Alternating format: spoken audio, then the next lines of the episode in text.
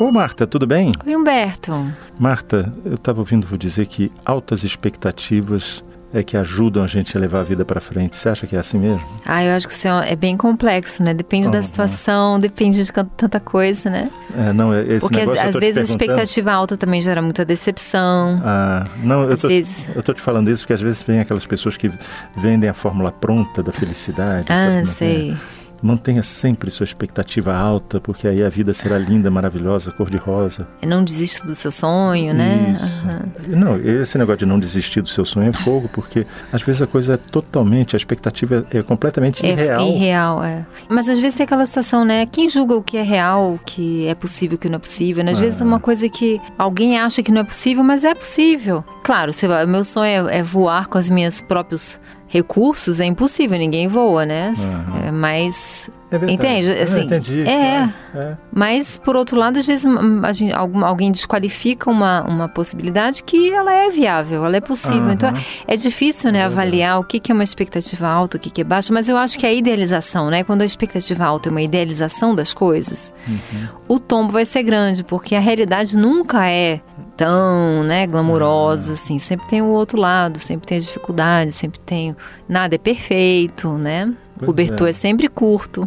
Não, até eu lembro que a gente conversou uma vez sobre viagem, né? A pessoa estabelece toda aquele, aquela expectativa em torno, planeja nos mínimos detalhes a coisa, chega lá, o real ah, é sim, é, né? é, é, essa coisa de ah, quando você faz um cenário na sua cabeça, a viagem vai ser assim, vai ser assado, essa noite, esse jantar romântico vai acontecer dessa maneira, cria um cenário na cabeça, é quase certo que você vai se decepcionar porque você não combinou com o universo, né? As uhum. coisas podem sair totalmente diferentes. Eu acho que nesse sentido, expectativa baixa ajuda, né? Quando você simplesmente vai sem muita ideia formada uhum. e vai aberto ao que, ao que acontece, eu acho que você tem chance de aproveitar mais e também se chatear menos, né? Você fica mais flexível. Não, isso que você está falando me lembrou assim de esse excesso de expectativa. Quer ver um caso?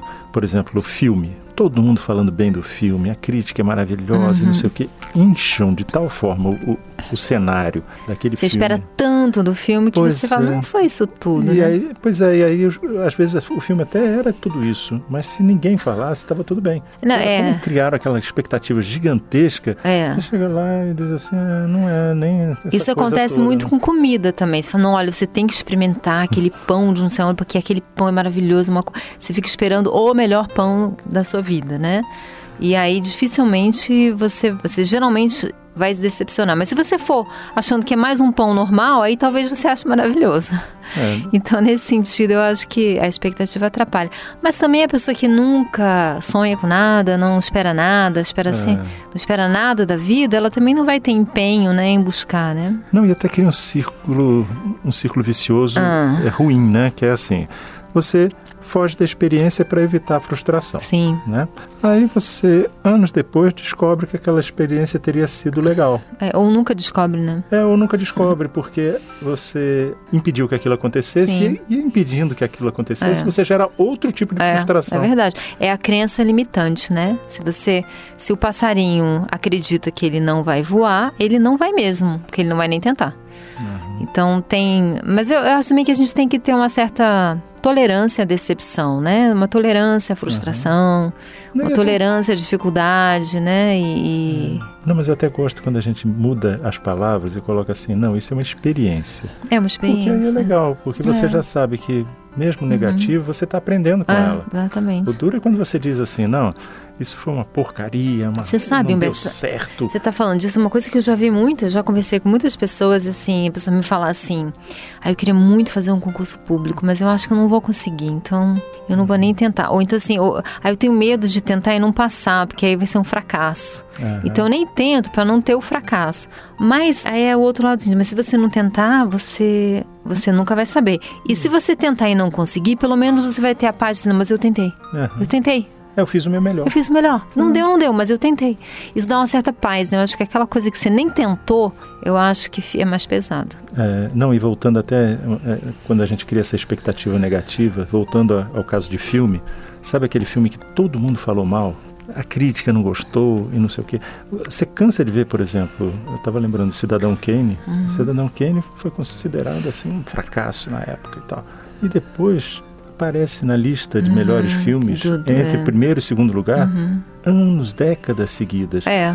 Então, Uhum. às vezes, o que, que acontece? Como experiência pessoal, você diz assim: não, esse negócio não serve, tá todo mundo dizendo que Uhum. não presta e tal. Anos depois, você tem a oportunidade de assistir o filme, você diz: nossa, esse filme tinha tanta coisa legal, eu perdi esse tempo todo. É, você está falando isso, eu tô pensando em termos é, de experiência amorosa, né? Ah, Assim, às vezes você conhece uma pessoa, ah, ela não te encantou loucamente, não foi aquela adrenalina e tal, mas com o tempo pode vir a ser algo muito legal. E às vezes outra pessoa que de início teve um impacto eh, muito forte, depois vai ser muita decepção. Então, a gente observar um pouco as coisas, né? aham.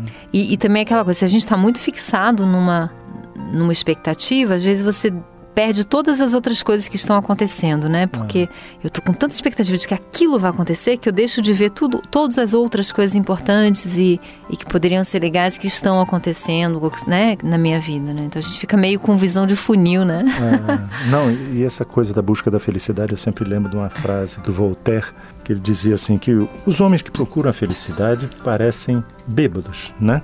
Aham. Que não conseguem encontrar a própria casa, Uhum. apesar de saber que tem um. É, essa, essa questão, o que, que é felicidade, né? Porque felici a felicidade, se for considerada alegria e prazer, nunca dura muito, né? é, é. Então, o que, é felicidade, né? O que, que, é, o que, que é a gente viver Inclusive bem a vida? Inclusive que você muda suas expectativas. né? Muda, muda. E... Mas eu, eu acho que felicidade está num caminho que a gente acha certo. Eu acho que isso é felicidade. Ô Marta, chegou a nossa andar. Vamos lá? Tchau, tchau. Você ouviu Conversa de Elevador com Humberto Martins e a psicóloga Marta Vieira.